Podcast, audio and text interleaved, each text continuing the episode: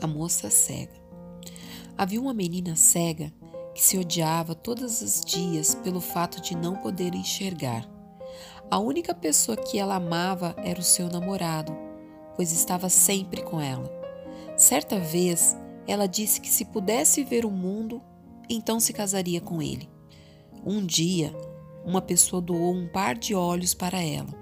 Agora, ela podia ver tudo, inclusive o seu namorado.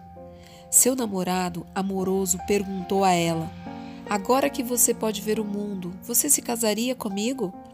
A mulher ficou chocada ao ver que o seu namorado também estava cego e se que recusou a casar-se com ele.